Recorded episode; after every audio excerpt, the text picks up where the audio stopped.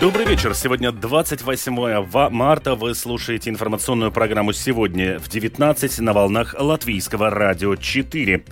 Правительство постановило повысить заработные платы работников медицинских учреждений, и это произойдет с 1 апреля. Доходность планов на втором пенсионном уровне в прошлом году снизилась и ушла в минус. Центральное статуправление обнародовало результаты опроса жителей больших городов, где живут самые обеспеченные и беспечные граждане. Об этом и не только более подробно. Далее в завершении прогноз синоптиков на предстоящие сутки. Оставайтесь с нами.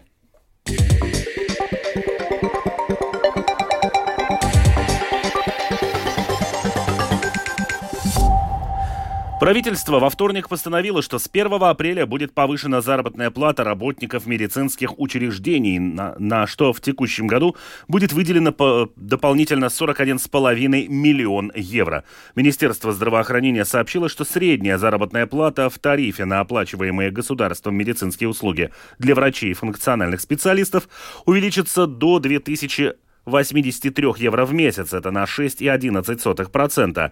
Для лиц, осуществляющих уход за больными, до 1303 евро в месяц, или на 10,14%, а для поддерживающего персонала до 865 евро. Рост составит 16,11%.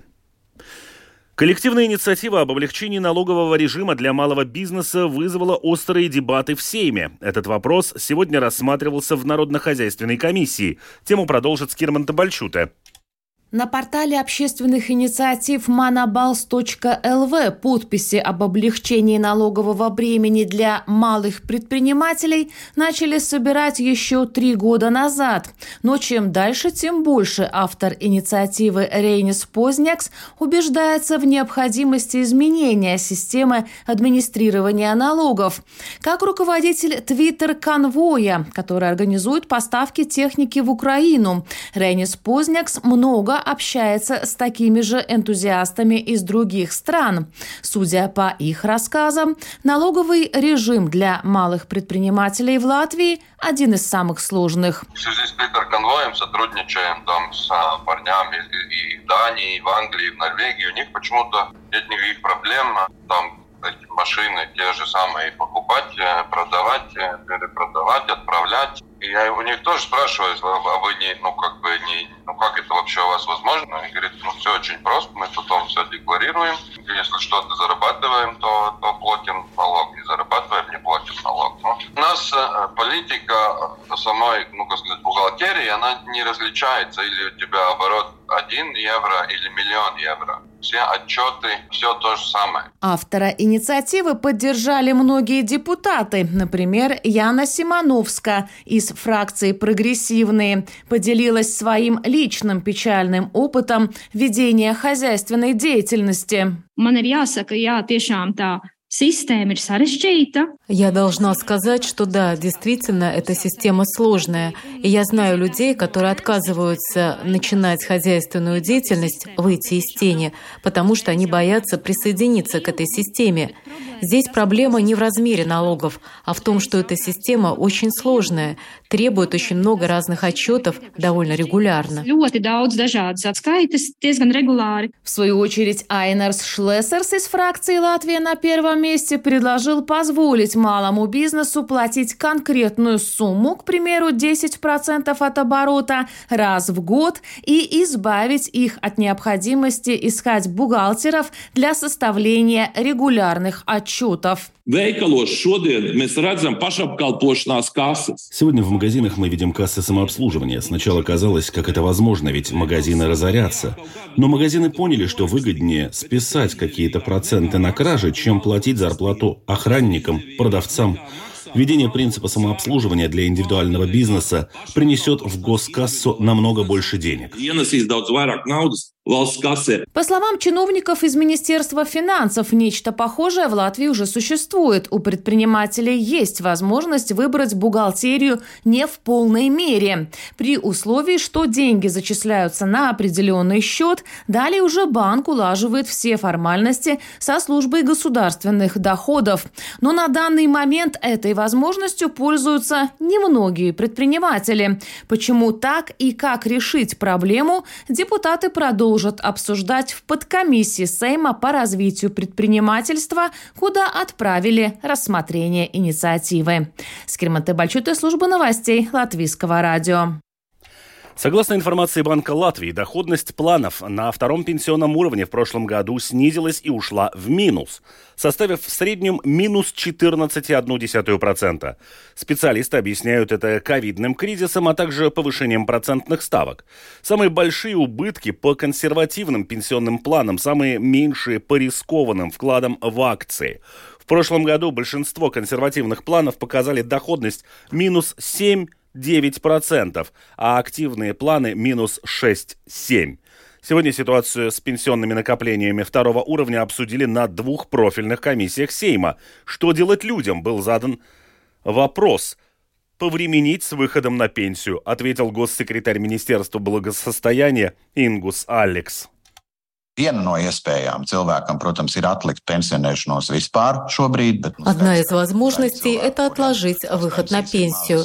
Однако для части людей, у которых маленькие пенсии, для которых доход очень важен, эта опция не работает. У людей с большими доходами есть возможность отложить выход на пенсию как в случае первого, так и второго пенсионного уровней.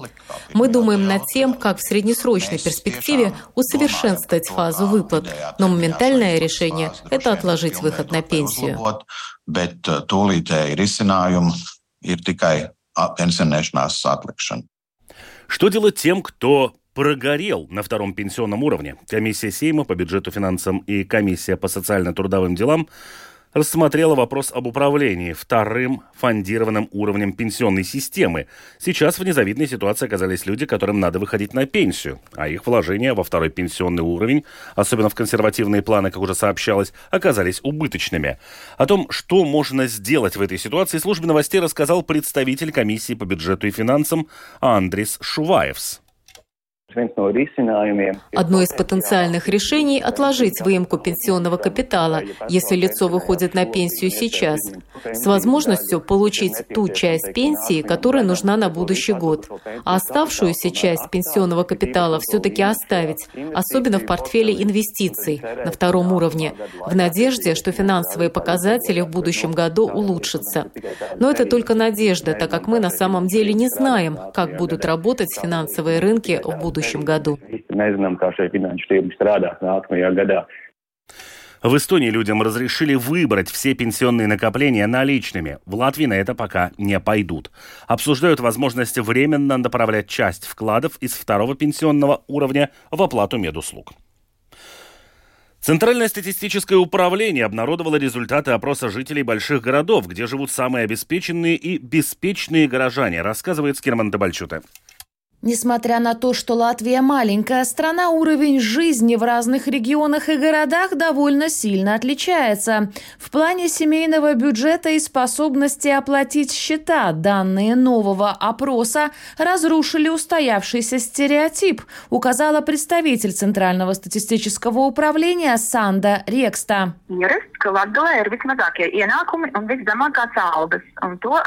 Мы привыкли, что самые низкие доходы и самые низкие зарплаты зарплаты у жителей Латгалии. Это также подтверждает статистика.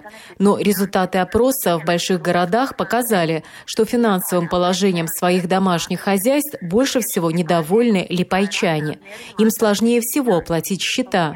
Финансами своего домашнего хозяйства недовольна половина – 51% липайчан. Ir 51% liepājnieku. Самые обеспеченные горожане живут в Огре и Валмере. Там семейным бюджетом довольны соответственно более 77 и 75 процентов опрошенных. А вот счета легче всего оплатить жителям Даугавпилса и Юрмалы. Более 80 процентов респондентов там это делают без труда.